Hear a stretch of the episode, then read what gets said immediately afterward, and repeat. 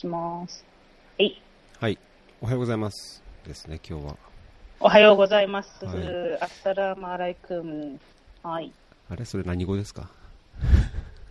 ねあ言わね言わないですか？アラビア語ですけど。アラビア語？ウルドゥー語も、あ、ウルドゥ語？の、アラビア語ですよ。アッサラマライクム。あはい。ーどっちでも行きまうす。ん。なんあかそんなこと言のっ、アラのてる。神様のカゴのもとに。ああ、そういうことだったんですね。全然僕はアっとラビア語もはい何もやってないし。いやーお恥ずかしい。ね、中東の人なのに。っていうか、言わないで済むんですね。おはようございますは、普通に、 good morning で行くんですね。うん。ああ、全然そうですか。使ってないです。はい。覚えようともしてないですけど。はい。今日はパキスタンイスラマバード在住の瀬古さんとつないで、かなり突っ込んだよろしくお願いいたしまますしていただこうと思ってます。はいじゃ。あ簡単に瀬古さん自己紹介されます？はい、えーとですね、あのはい、えー、なんて言えばいいのかな。あのー、一応自分では、ディブ development worker として、開発ワーカーとして、えー、自称してますけれども、国連とか、えーと、日本の政府、ODA 絡みで、派遣とかで、この、数えてみたんですけど、えー20年のうち17年、うん。あの社会人になってから20年のうち17年外に住んでます。外に住んで、えーと国外に住んでっていうやつですね。日本バリバリ国ですね外にいますね。はい。一応ね、でもすごいと思います。自分で、あ、あ私もうすぐ20年この業界でサバイブしたんだとか思うので、うん。はい。意外と夢はあるかもしれませんよ。はい。はい。はい。あの、えっ、と、残念ながらもう長年外で働いて、仕事も英語でほとんどやってるので、なんか仕事とか開発の話をするときは、こう、あの、それこそルー大柴さん的な、うんあの、英語混じりの日本語になると思うんですけれども、うんうんそれはそれで、あの、笑って済ましてください。いやーそうですね。確かにそういうなりがちですよね。ずっと。なりますよね。うんだって言葉自体が日本でちゃんと訳語がなかったりとかしますからうね。ん。うん、はい。確かにね。詳細はあの、経歴の、あの、簡単なというか、詳細はというか、はいあの、ショーノートに書いておきますので、適宜リンクもはい貼って、ええそうですね関心のある方はぜひショーノート見てください。はい。えっ、と、あの、2年、3年刻みでこの業界ってやっぱり違う仕事を、違うポストを求めて、こう、ステップアップしていくことが多いんですけど、うん。まあそういう意味では、こう、わらしべ長者にならなきゃしょうがないということで、こう、いろんな、ななんていうんですか、こう、自分の今持ってるスキルはこれぐらいで、あなたのポジション、この辺で仕事をくれませんかね？っていうのをこう交換していくもんだと思ってるんですよね。うんうんうんなので、そういう意味ではこう、あの、この業界に詳しい人がご覧になると、あ、この人なんか一個一個全部、あの、なんか面白く上がってってるなっていうのは見てもらえるんじゃないかなと思います。すごいですね、うんやっぱり。まあ、でも、やっぱりあれですよね。あの、国際協力とか開発援助とかやるってなると、多分王道、うん 自分で言うなって感じですけど。いやー、羨ましいですよ。あの、よく、あの、そうですね、言われます。あ、うんあの、こういう人本当にいるんですねって。ただ、あの、外国のっていうか、欧米の開発ワーカーの人に言わせると、えー二国間とマル、えーバイラテラル、マルチラテラルの方ばっかりで、私は NGO の経験がないのが弱いねって必ず言われますね。おー、なるほどね。うん、それだけあったら、なんかすごい完璧なのにって、あの CV としてはね、ええ言われます。なんか今後そのうん NGO に行くうん。考えてるんですか？そこまでは考えてない。いや、なんかあの、わざわざほら、自分のね、CV を鍛えるために NGO に行かなきゃっていうは思わないんですけど、うん。でも別に、別にあっていいオプションだよなと思います。うん。あの、ただこう、なんか自分の身銭を切って、あの、こう、なんていうんですか、こう、ご奉仕しないと NGO じゃないみたいな感じの風習、こう、空気があるじゃないですか、うん日本の開発業界って。それ、そこにはちょっと否定をしていて、うん私は私のスキルをうん。やっぱり適正に買ってくれない組織では働きたくない。とは思ってますね。そうですね。結構なんか特殊スキルなので、うんそうそうそう。うん、その一つのステップとして。やりがいがあって、自分の技術も活かせて、まあそういうのであれば NGO でも、であってもいいっていうような、そんなようなスタンスねであってもいいし、あとは NGO じゃなければできない仕事っていうのもあるんですよね、うん。どうしても、うんうんその政府じゃできない仕事、うん。それこそそね。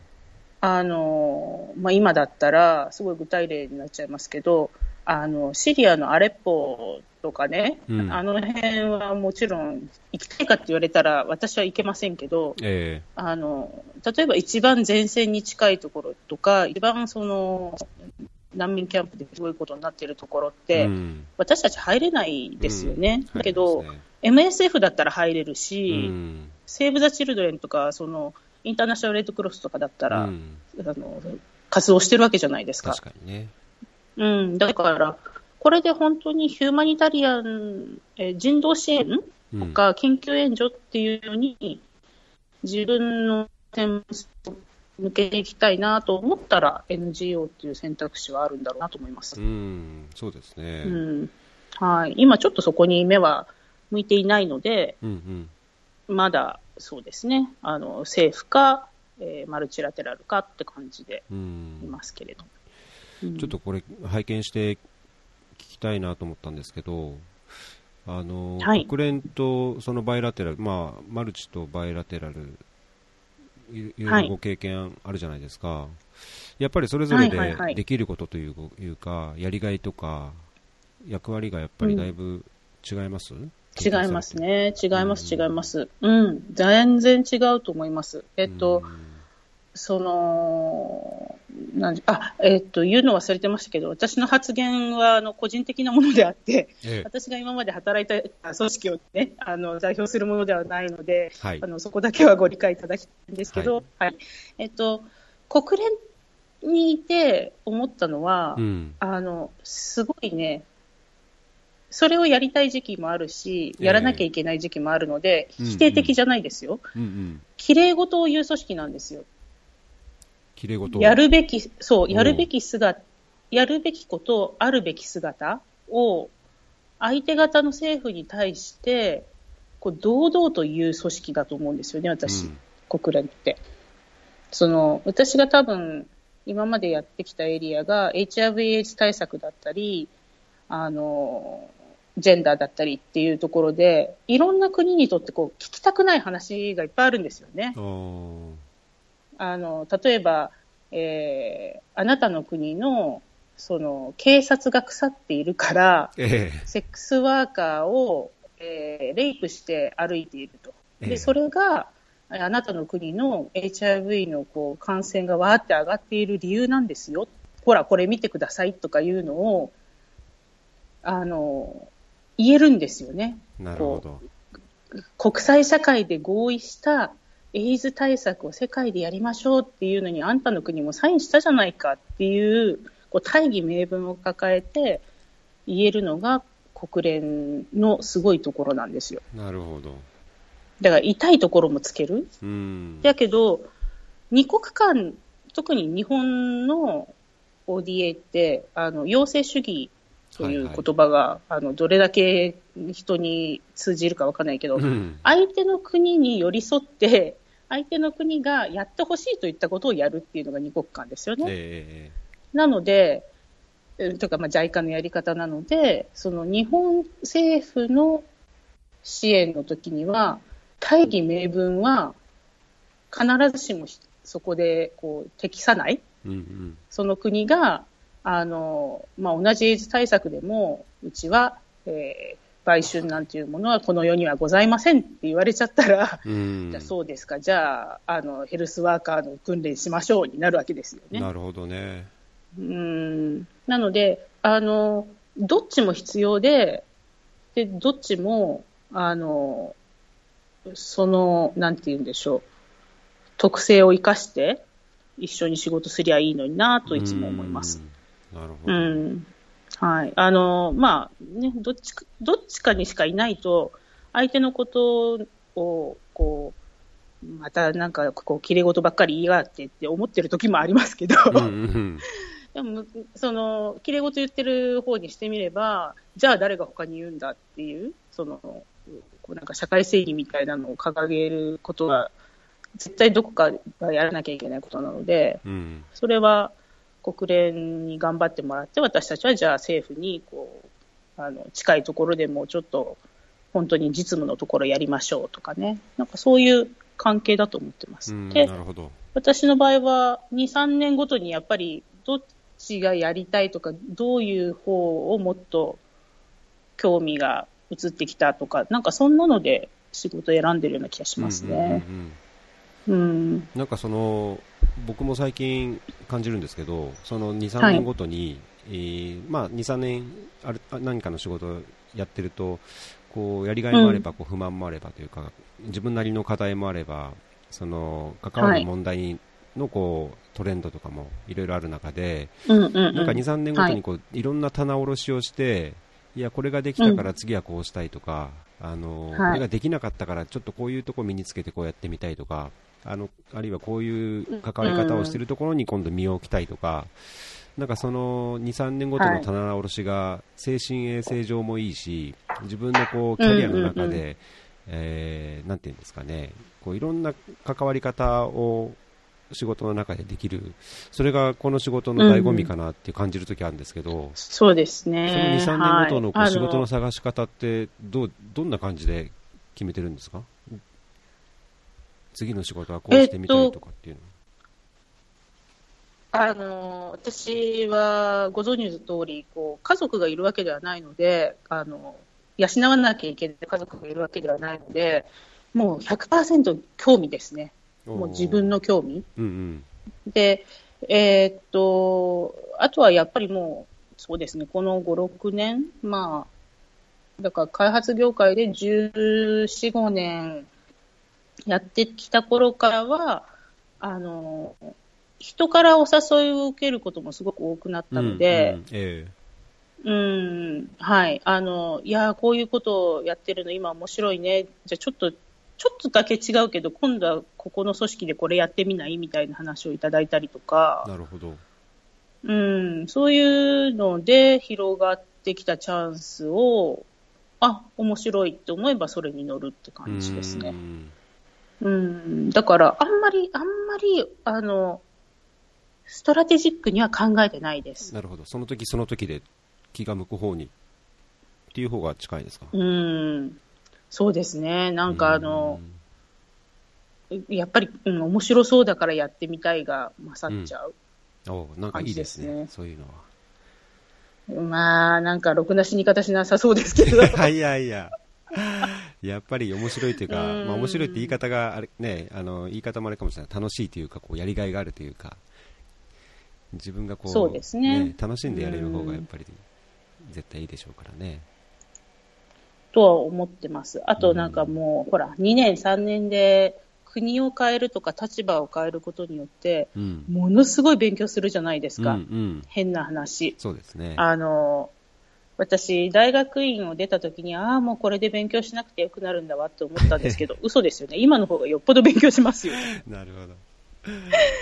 そう。だなので、こう、強制的にすっごくいろんなことを勉強しなきゃいけないっていう、あの、環境が多分楽しいんだと思います。なるほど、ね。もう窓で。すね。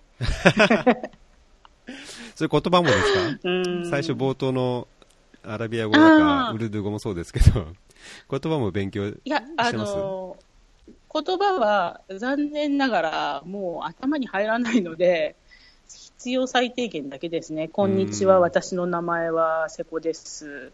えーどこどこで何やってますしか言えないですけど、えー。うん。まあ、あの、普通の国だったらね、それになんかビールくださいともう一杯は言えるんですけど、残念ながら、パキスタンはそれがないので、ね、必要ないというか使えない。パキスタンないんですよね。そう、ちょっと私のボキャブラリーが2つ足りないのはそういうところなんですよ。確かに生活に必要なところがちょっとだけど、ないのは辛そうですね。そうそうそうそうそう。うん、まあ、ないわけじゃないんですけどね。うんあの、えっ、と、異教徒であるムスリムでない私たちは、あの、お酒を飲むことが違法ではないんですけど、うん。ただもう手に入らない？うん。うん、あの、お酒を買える異教徒であるというライセンスを取って、それを持って、あの、売っているところに買いに行くっていうことになるんですけど、なるほど。あとは外で飲めないので、あの、ね、えーレストランとかバーと、バーというものは一軒もないし、レストランでお酒出さないしで、うん、そんな生活なので、まあなんか、すごいことですね。すごいですね。自分で作ってないですか？お酒。まだ作ってないです、酒はもうちょっとそこまではいけないですね。え、我が家作り始めちゃいましたよ。ねえ、そう言って聞きましたよ。工房を買ってきたって。そうそうそう、なんか、ね僕詳しいことわかんないですけど、えはい。ええまあその話もちょっとね、また、おいおい。ええてか、あの、サバイバルのために勉強しなきゃいけないことですね、それね。そうですね。はい。はい。すみません。なんかくだらない方向に行っちゃって。いえいえ、必要なとこですよ。はい。うん。そうですね。あの、精神衛生には大事ですからね。そう、精神衛生。ね。はい。はい、今日はとっても面白そうなリストを小ノートでもらってるんですけど、あのーはいどっから行きましょうかね、あのー一番のその専門とされている国際保険業界の話題からいきますか？はい。そうですね。えっ、と、あの、国際保険っていうと、な、何、何でもあって何でもないみたいな感じなんですけど、うんまあ、あの、業界自体が面白いっていうのがあって、こううん飽きないんですけどね。ええこう、ただやっぱり、え毎年、毎年じゃないな、2年ごとぐらいに、こういう、こう、開発業界の中でも特に保険は、うん。あの、ホットトピックが出てくるんですよ。はい。あの、それはなぜかというと、えっ、とですね、例えば2000年前半だったら、うん。もう、とにかくエイズ対策ですよね。うんうんで、バッサバッサ人が死んでるのに、とにかく何をやるにしても、母子保険をやるにしても、えー、な、なんだろう、その、プライマリヘルスケアを、あの、こう、なんですか、対策資金が取れるみたいな、そういう時代があったりとか、うん。うんうんあと2000、そうですね、えー、2010年ぐらいとかだったら、あの、えー急に出てきた言葉で、こう、ユニバーサルヘルスカバレッジとあか、ヘルスシステムとか、うん。なんかそういう、その、こうトレンドがあってですね。うん。で、今何がトレンドなんだろうなというのはいつも気にしてるんですね。なんでかっていうと、その、さっきの国連の話にもありましたけど、国連は大義名分を言うところなので、はい。国連がそっちに動くんですよ。うんうんその流れに沿って。うんうんなので、えー国連にいればその流れに沿って、そのテーマをこうなんか掘り下げるプロジェクトを作ればお金がつくから、うん予算がつくので、自分のポジションが安泰になるっていうのがあったりとか、ね。反対に私たちみたいな、あの、えー二国間でやっている人間たちは、まあ、国連があっちの方に流れるっていうことは、この辺が手薄になるから、ちょっとこの辺を気にしなきゃいけないかなとか、うんうんうんそういうことで、やっぱりトピックって見ていくのが、こう、対極感も持ってなきゃ困るなっていうふうには思ってるんです。で、そういう中でもう本当にこの半年ぐらいは、とにかくずーっとみんなが、業界のみんなが、あのアメリカ政府の動向を見てるえっていう感じですね。そのうん保険分野って、あの、もうアメリカが突出した支援額を出してるんです。ほうほうほうはい。世界の保険分野の、その国際資金っていうのになると、もうなんかいろんな疾病対策、そのエイズだったりマラリアだったり、うんえー、あとはその、ちょっとこの後お話集中しますけど、あの、ファミリープランニング、家族計画の分野だったりっていうのに、はい今までは、もうアメリカが多分世界の資金の半分ぐらい出してるんですね。おー大きいですね。まあ半分って言うと多すぎるかなと思うけど、でも多分、えっと、額としては半分近くだと思います。はい。なので、もうね、某大統領が決まるか決まらないかっていうところから、うわ、もしこれ、れでこの、うん。そうなんですよ。もうこの人の政権になったら、まず一番最初に、ファミリープランニングをやっている、あの、業界、業界の中でもこうサブセクターですね。うんうん。保険の中の、えー母子保険でもなくて、リプロダクティブヘルスとかいうあたりですね。はいはいはいはい。あの辺の、えー分野にはお金が出なくなるぞっていうのがまず一つ。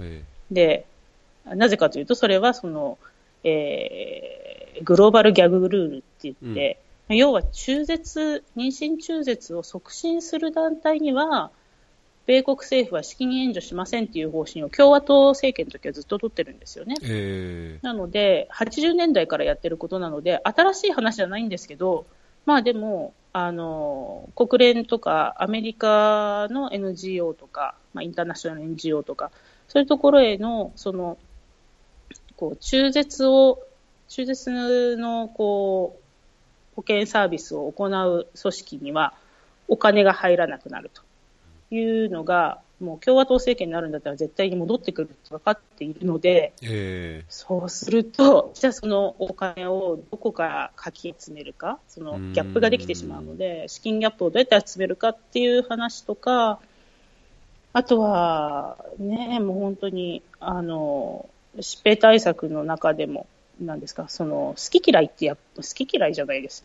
なんか、こう、特に好きあ特に興味ないっていうエリアっうんて、やっぱり人によって違うので、うんうんこれまでの大統領は、エイズは気にしてくれたけれども、うん。うん。えー必ずしも結核は気にしてないとか、うんうんうんうん。えーある大統領はすごくマラリアのことを気にしたけども、他の人はそうじゃないとか、なんかそういう感じで、本当に予算がどうなるかわからないっていうのが、もうなんかね、半年ぐらい話してましたね。で、ついにこの間、2週間前です。ん ?3 週間ぐらい前？に、ええあの予算の、あの、案が出ましたけれども、もう、国際保険分野は軒並み、あの、国レベルでもイニシアティブレベルでもわーってお金を削られてたのうで、ん。うわ、どうするんだろうって感じです。。これは、はいあアメリカのその、まあ、半分、国際保険の、まあ、約半分ぐらいがアメリカからはい拠出されてるっていううち、そのはい。二国間で出してるのと、国際機関とかその、はい。ファンドとかに拠出するのっていうのは、どちらも、うん。まあ、半々ぐらいというか、けどちらもうん、多分、半、半々よりは、あ、どっちだろう。えっと、感覚としては倍よりもマルチに、マルチの額はいってるかな。あ、でもそうでもないかもしれないですうね。ん。結構ほら、あの、保険っていうと、WHO とグローバルファンドと、はい。それからガビと、ガビっていうのがそのワクチンイニシアですね。だから予防接種。うんグローバルファンドはエイズ、結核、マラリアええええと、あとは、えー WHO が国際、国ん？国際保健機構か、 World Health Organization。この辺しかイメージ普通の人は持たないと思うんですけど、えあの、マルチだとユニセフはものすごい保健にお金入れてますよね。で、ユニセフにも、えっ、と、多分、トップがアメリカ人なので、多分アメリカがトップドナーだと思うんですけれど、うん。とか、えー UNFPA だったり、うん。あとは、そうですね、どこだ？えっと、ファンズプログラムスっていうと、えー WFP が栄養のことをやってたり、ええ。あと世銀ですよね。世銀もアメリカが一番大きな拠出国なので、うん。はい、世銀の、まあ、グラントであったり、ローンであったりで保険に出してるから、うん。まあ、そこが全部、わーって、少しずつでも、こう、なんですか、こう、例えば2%ずつ切っていっても、ものすごい額が切られるんですけど、うん。今回は、パキスタンなんて50%切りますからね。保険の資金。本当ですか？ね。って感じですけど、大きいですよ。うん。もう、え、それ、それちょっと、50%切られたらどこ切らなきゃいけないんだろうって感じで、うん。えそんなのね、アメリカ政府が決めることなので、私たちにはどうしようもないんですけど、ええ。でも、ね、急にアメリカの何十億円レベルのお金が半額になりましたって言ったら、じゃあその国家予算で、だってできない国だから支援してもらってるわけであって、うん。うーんって感じですね。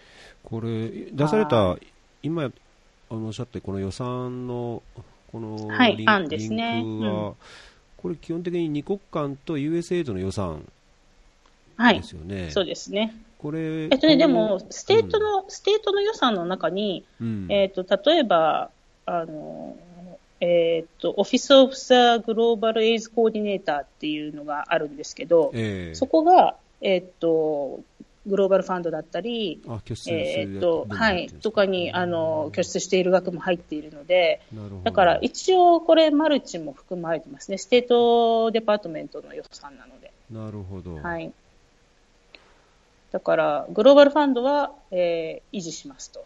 うん。 Gavi はちょっと増やします。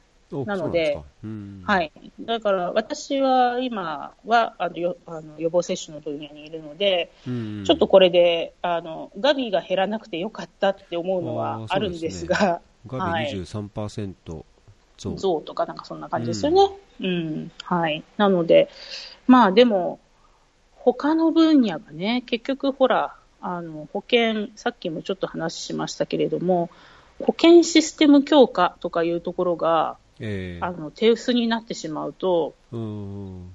まあ、あの、こう、疾病対策のためのワクチンを変えたりとか、あの、その、なんていうんですか、こう、機材を変えるっていうのはあっても、うん。でも、その、大元の保険システムの中の、例えば病院を建てますとか、うんうん。えーそれから、なんだろう、あ、保険人材要は、お医者さんとか、看護師さんとか、保険、まあ、保険ワーカーと言われる人たちのお給料が出なくなったら、もうどれだけワクチン買おうが、どれだけこう、あの、検査試薬を買おうが、使う人がいなくてうん。崩壊するんですよね、システムなので。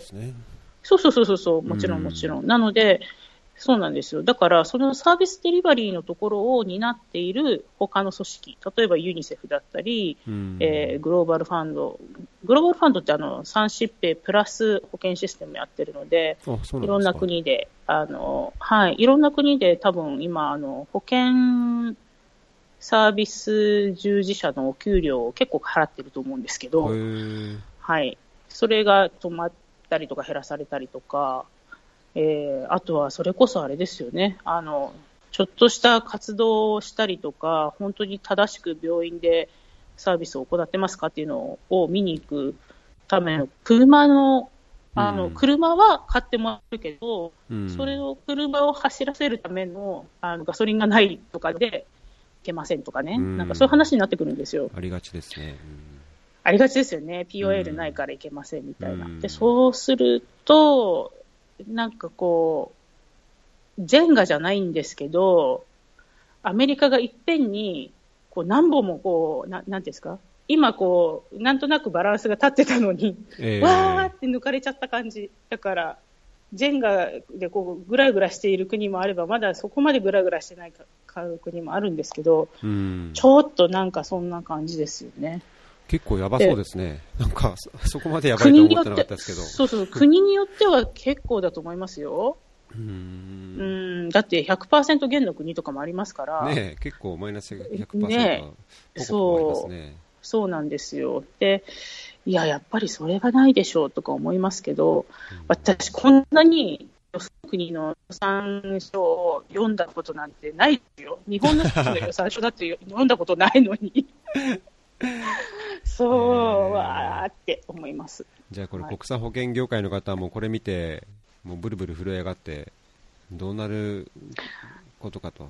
うーん。とか、あとはやっぱり、ホットイシューですね。てかもう、あの、すごく変な話ですけど、あの、去年のその選挙前ぐらいからですね、ええ。それからその前の、えっと、ブレグジットもあったりとかして、ええええイギリスが、あ、そうそう、だからアメリカが第一ドナーで、第二ドナーはイギリスなんです。うんその国際保険業界って。いや、は、イギリス、どうなるんだろうっていう感じもあったんですよね。でしかも、えー、ポンドが急落したじゃないですか。うん、でそうすると、この、基本的には国際保険の業界ってコミットするのはポンド建てでコミットするので。あ、そうなんですか？そうですよ。あの、ポンドだったりユーロ建てで、あの、うちはじゃあ、あの、いくら分出しますと。うんえー、いう感じでコミットをするんですけど、うんうん、ポンドもユーロもわーってね、うん、あのドルに対してのバリューが落ちているので、彼らは国内的には同じレベルでお金を、こう、資金を供与してますって言っても、手元に入る額は目減りしてるわけですよね。なので、はなんかこうドル建てで受け取るそのアフリカだったりアジアの国々っていうふうなところに来るときには、また思ってた、うん、思ってた額は来なかったねっていうことになっちゃう。あうん、じゃあ2016年は国際保険業界はだいぶなんか振り回されて大変な思いをされたんですね。まあ、まあ、それをね、振り回されたというのか、こんなもんだと思ってるのか分かりませんけど、うん、でも、やっぱり、あの、国連のポジションも減ってきてるし、予算がないので、うん、あのすごい、すごいシリアスな話ですけど、えー、バサバサ人切ってますよね、どこもかしこも。なので、うん、あの、職をなくした人たちがいっぱいいるし、えー、あとはアメリカ政府に戻りたくないと言って国連にこう必死で売り込んできている人たちとかもいるし、うん、あの、個人レベルでも、その、な組織レベルでも影響は大きかったん大きかったし、これからも大きいでしょうね。うんそうですよね、うん、この予算案が通って、本当にこういうような予算がそのままでないにしても、いずれにしても減らされるんであれば、うん、人は減るだろうし、プログラムの活動は減るだろうし。そうそうそうそう。うんなんです。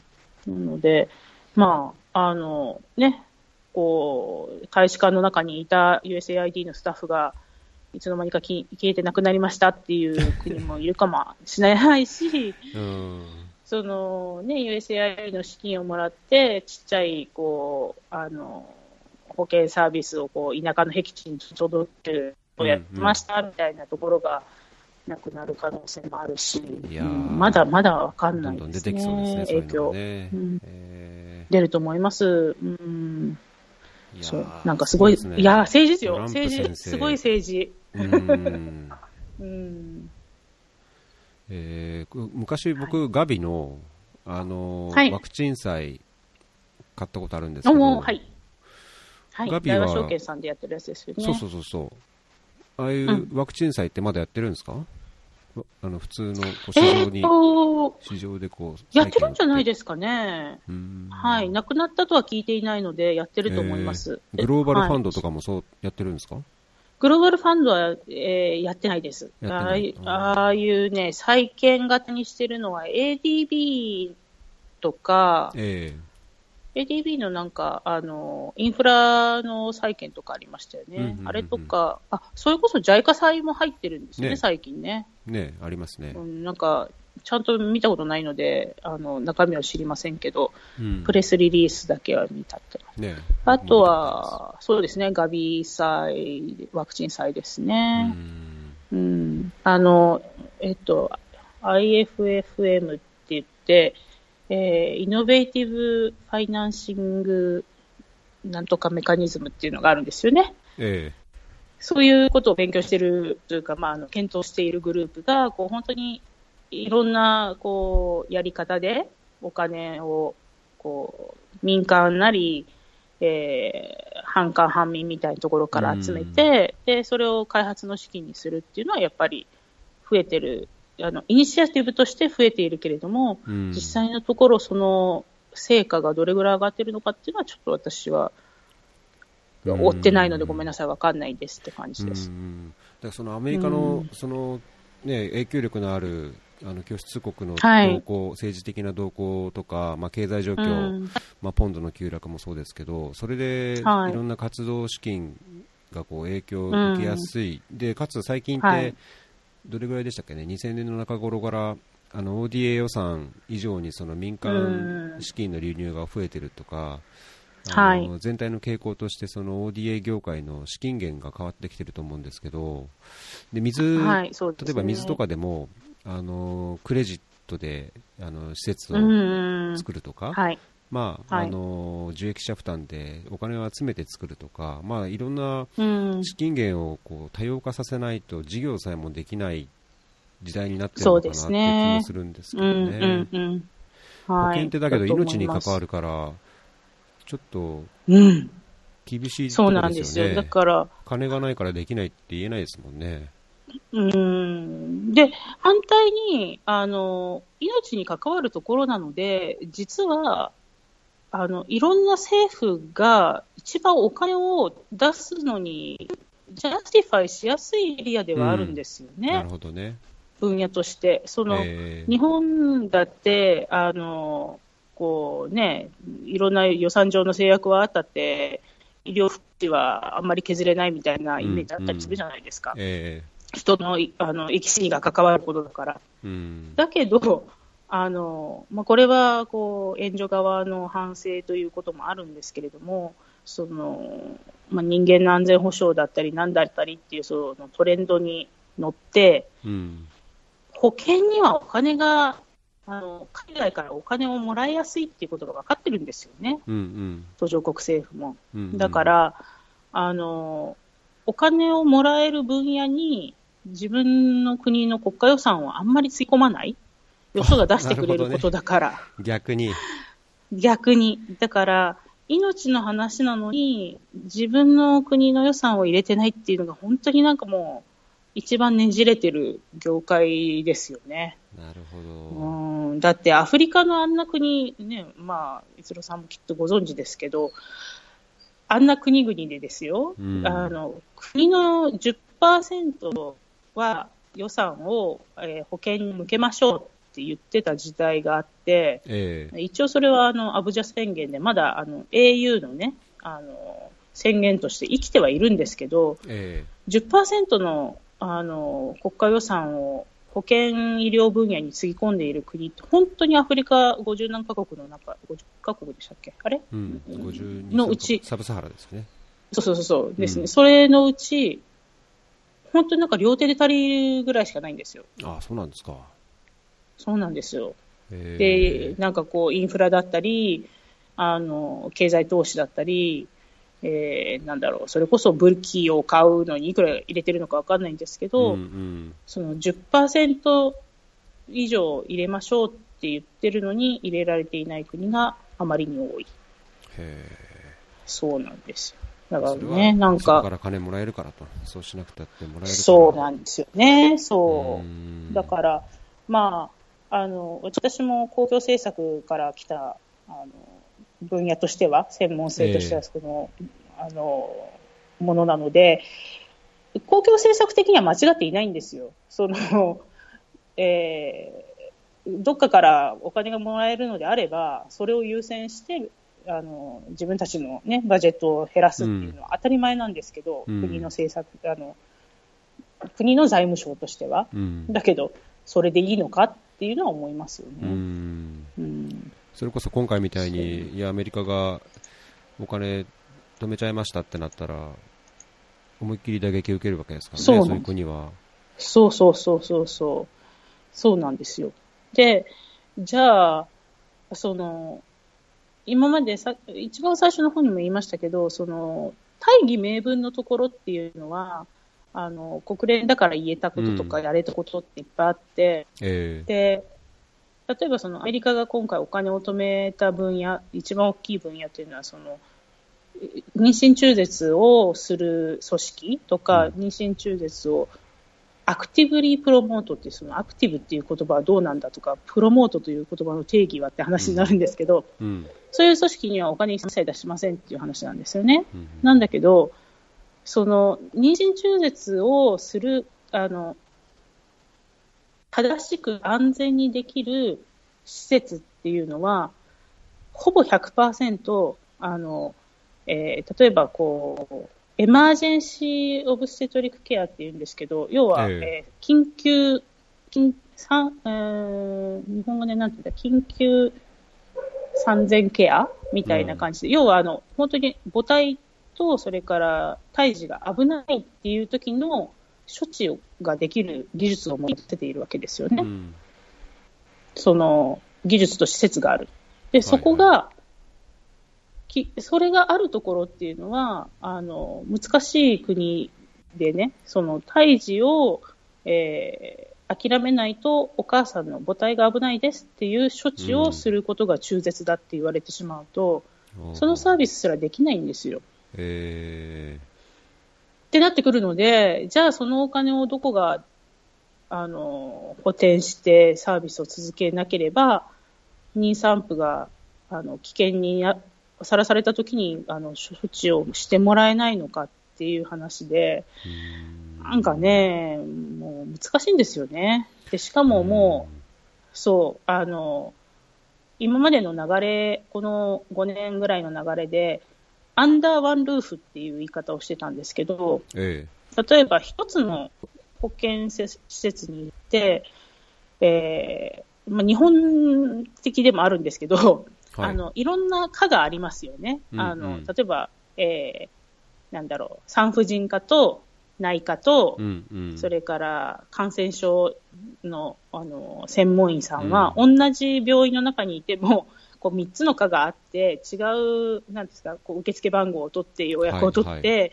お薬も違うものをもらってみたいな感じですけど、うんまあ、それはやめましょうと。なんかこうんう、患者さん側に立ったら、一人のお母さんは、えー自分の、えー家族計画の、えー処方が、ピルの処方が欲しいとか、子供のためのマラリアの薬が欲しいとか、うん。えーなんだろう、あの、ビタミン、なん、何、ビタミン A が足りない地域だから、それの薬が欲しいとか、そういうのは、一回、に一回来た時に全部一気にやりましょうねっていう話だったので、いろんな、あの、途上国の病院って、一つの病院じゃないな、えっ、と、保健サービスって、一つの施設で、それこそ、あの、家族計画もやれば、マラリアもやって、栄養改善もやってってやってるわけですよ。うん。そうするとね、そこの施設にお金がいかないんです。あのピルを配ってたりとかすると。さはい。はいすみません、ちょっと切れちゃいました。いえいえ、すいません、なんか、これもパキスタンの何か言っちゃったかな。聞かれてたりして。ね。聞かれてるかもしれないですよ。うんっていうか、あの、えーっと、今、パキスタンはですね、夏が来てるんですけど。電力事情が全然よろしくないので、うんうん。あの、ものすごく停電が多いんですね。ほうほうほはい。なので、あの、私の家は今は停電してないんですけど、もしかしたら、ええその、ネットワークがつながっているどっかで停電してたりすると、う。うん。突然切れたりするみたいです。わかんないです私もね。はい。大変ですね。夏ですいません暑い中、電気がないと。そう。ね、私初めて、あの、バッテリー機能付き扇風機というのを作りました。それ聞いたことないですね。UPS 内蔵みたい。な感じですか？UPS、そうです、そうです、そうです。あの、UPS は式 UPS であるんですけど、ううんん。なんかね、あの、メイドチャイナで売ってました。はい。充電式扇風機。いいですよ、なかなか。まあ暑いところだと確かに。はいそうなんですよ。うんはい、すいません。まあ、だからそんなこんなで、アメリカのお金が大変ですっていうね話ですねえ。、書き回す、はいこれからいろいろ書き回されそうな。まあ、だからそんなはいいろんな基礎サー、まあ、保険の基礎サービスというか、保険サービスが、その援助のお金っていうんですかね、その他の国の。支援国のお金にだいぶ助けられてるっていう実情はちょっと僕、正直びっくりしましたね。うーん、そうですよね。なんか、これは私たちも反省しなきゃいけないと思うんですけど、個人レベルで。うん。なかなか同じ援助業界でも別のセクターの話聞かないですようね。ん。うん。聞かないですね。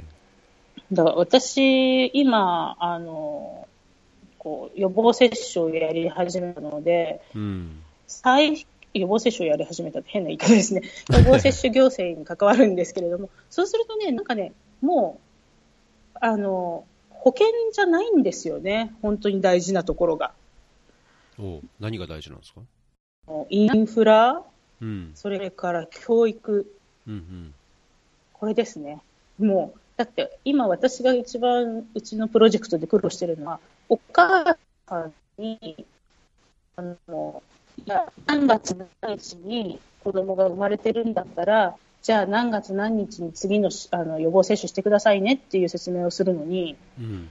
あの、お母さんたちが字が読めないので、何月何日にしてくださいっていうのを書いても、理解できないんですよ。その記録してあるものがあのわからないので。えで、その、じゃあ3ヶ月に、あ、3ヶ月に1回じゃないか、10えー4週間に1回、あの、こう、病院に来て注射打ってねって言っても、えはいはい。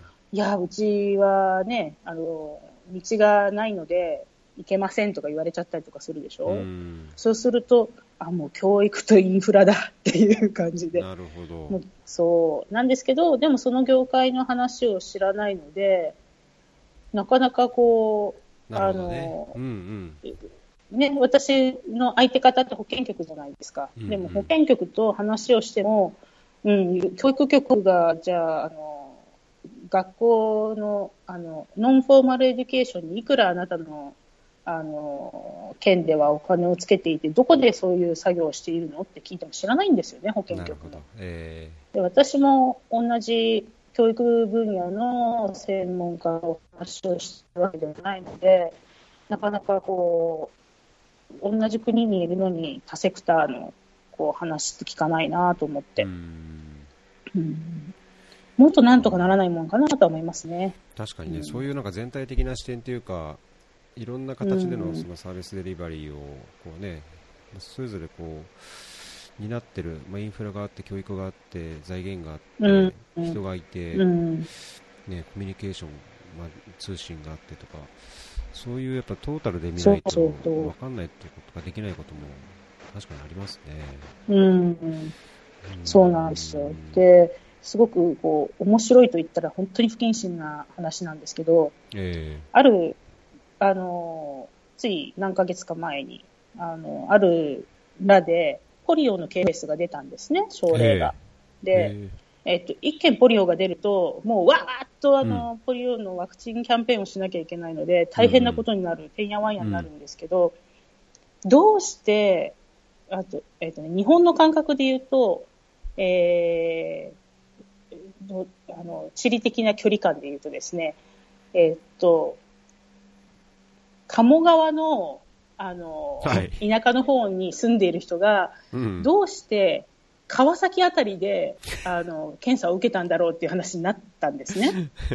なんかこう、自動車のルートがあるわけでもないし、なんで、うんっていう話をしてたんですけど、ええなんでかって言ったら、そしたらね、あの、季節労働で、その、鴨川の人たちが川崎に来るっていうような、こう、パターンがあるらしいんですね。なるほど。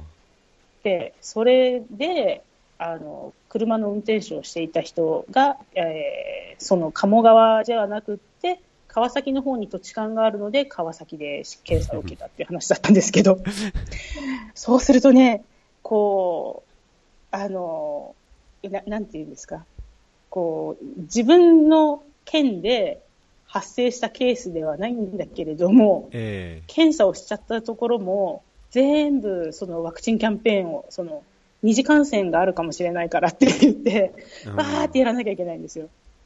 これね、大変なんですけど、ちょっと、いちゃんとそのマイグレーションパターンとか、うん。こう、なんていうんですか、あの、道路の、幹線道路をまあもちろん使うんですけど、ええ。そこの、どの民族がどこにいるかによって、やっぱり違うんですって、うん。あの、落ち着きやすい場所が。うんうん。なんかそういうね、文化人類学的なこともね、この間一生懸命話が出てきまして、いやー深いですよ。深いですね。不謹慎ですけど、面白深いですいですね。よ。そう、本当不謹慎なんですけど、面白くってうん深いし、うわ、そうなのか、そうか、そうきたかっってよく言いますよね。いやー、なんかそういうお話を聞くと、そういう現場に行きたいですね、うん、また不謹慎ですけど、うん、そうなんですよね。なんかやっぱりこう事務所で、ね、紙と紙とパソコンのモニターだけ見るんじゃなくて、なんかそういう本当生のというか現実を見てこう課題に課題解決に取り組むっていうのがなんか開発ワーカーの醍醐味というか。そうですね。醍醐味ではありますね。そればっかりやってるとただなんかこう対局感を失うのってあるんですけどね。木ばっかり見ちゃってみたいなところですか、うん、そう。あの、今なんて木を見て森を見ずとか、もうそういうレベルじゃないじゃないですか。さっき言ってた、あの、アメリカ政府の話とかもあるので、木を見て、世界環境を考えないといけなかったりとかするわけですよね。確かにね。その森だけでも不十分な感じですね。そうそうそうそう。なんですよ。なので、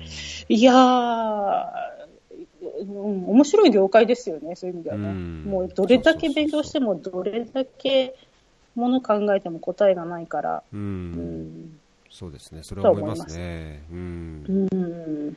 はい。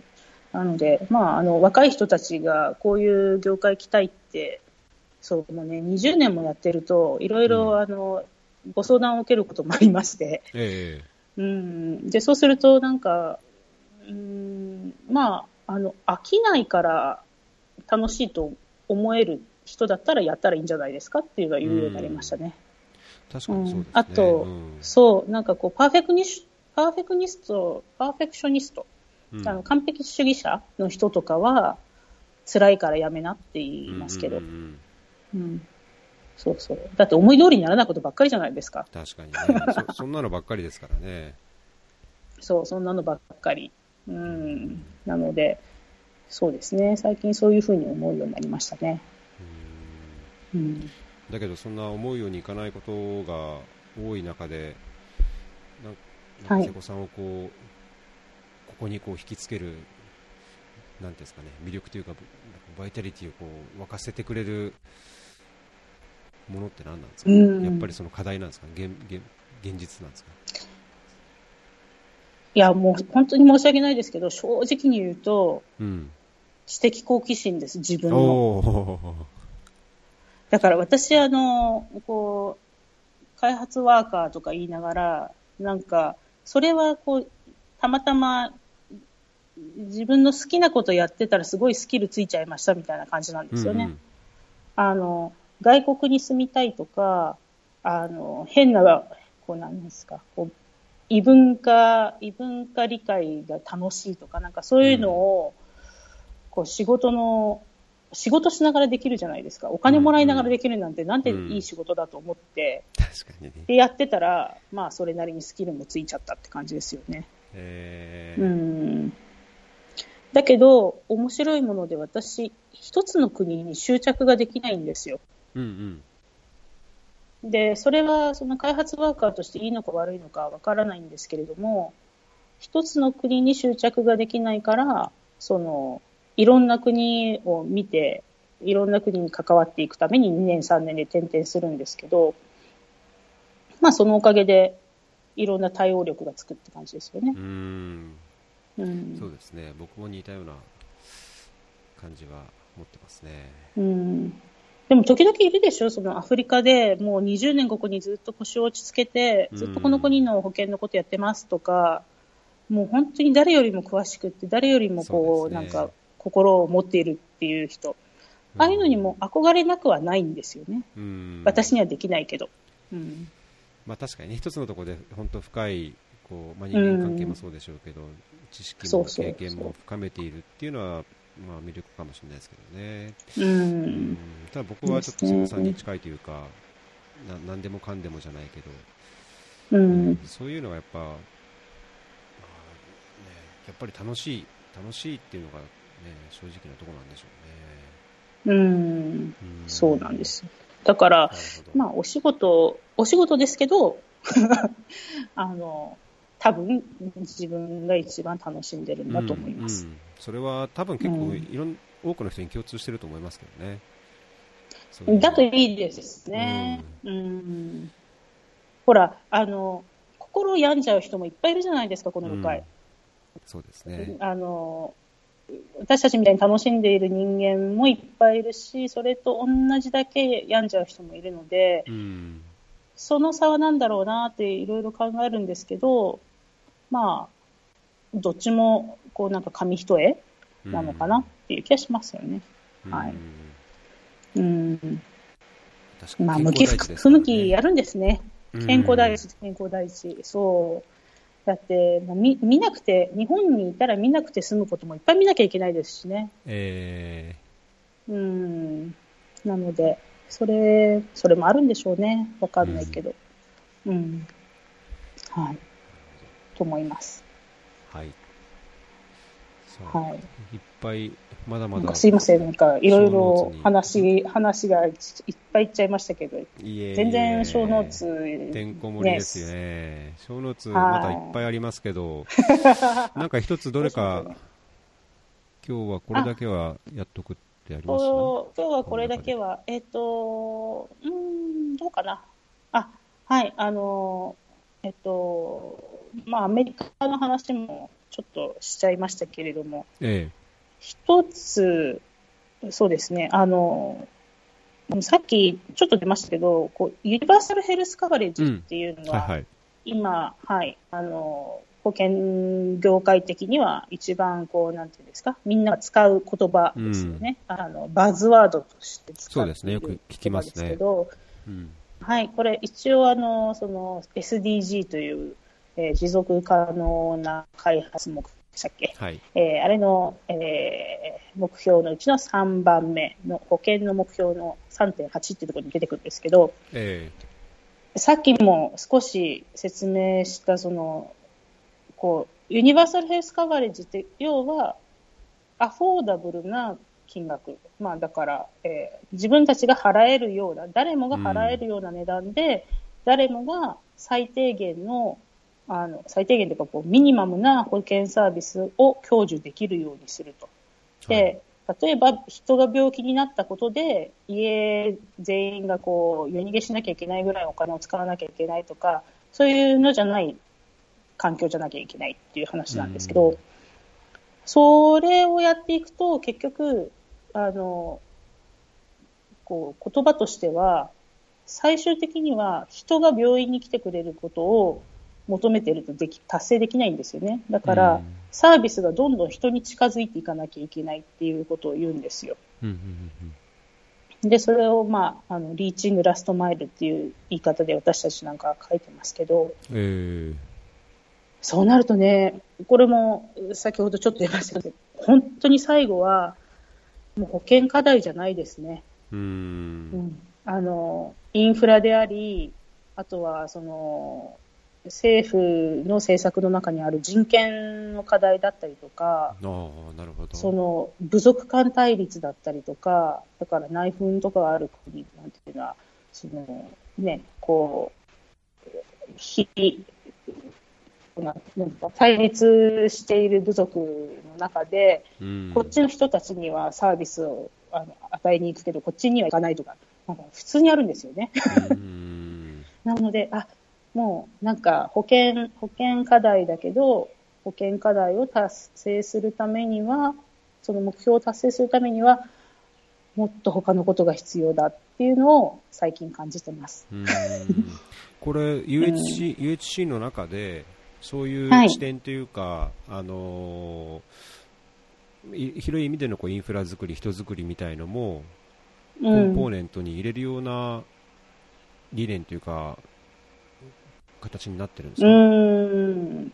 そこはえまだえっと、そこまでは言ってないですね。なんか講義の、その保険システムっていう中で、保険システム強化という中で、ガバナンスっていう言葉を使います。これもなんか日本語にこうちゃんと訳できなくって嫌な言葉なんですけど、ん要は、あの、まあ、人権を尊重するとか、その、うんなんていうんですか、紛争がどうであろうが、紛争状態がどうであろうが、あの、人々にこう公平平等にあのサービスを与えるために努力をするとか、そういったところは含まれるんですけど、でも、嫌な話ですけど、またお金の話に戻っていって、そういううところを強化するための、こう、国際援助とかってないんですよね。なるほど。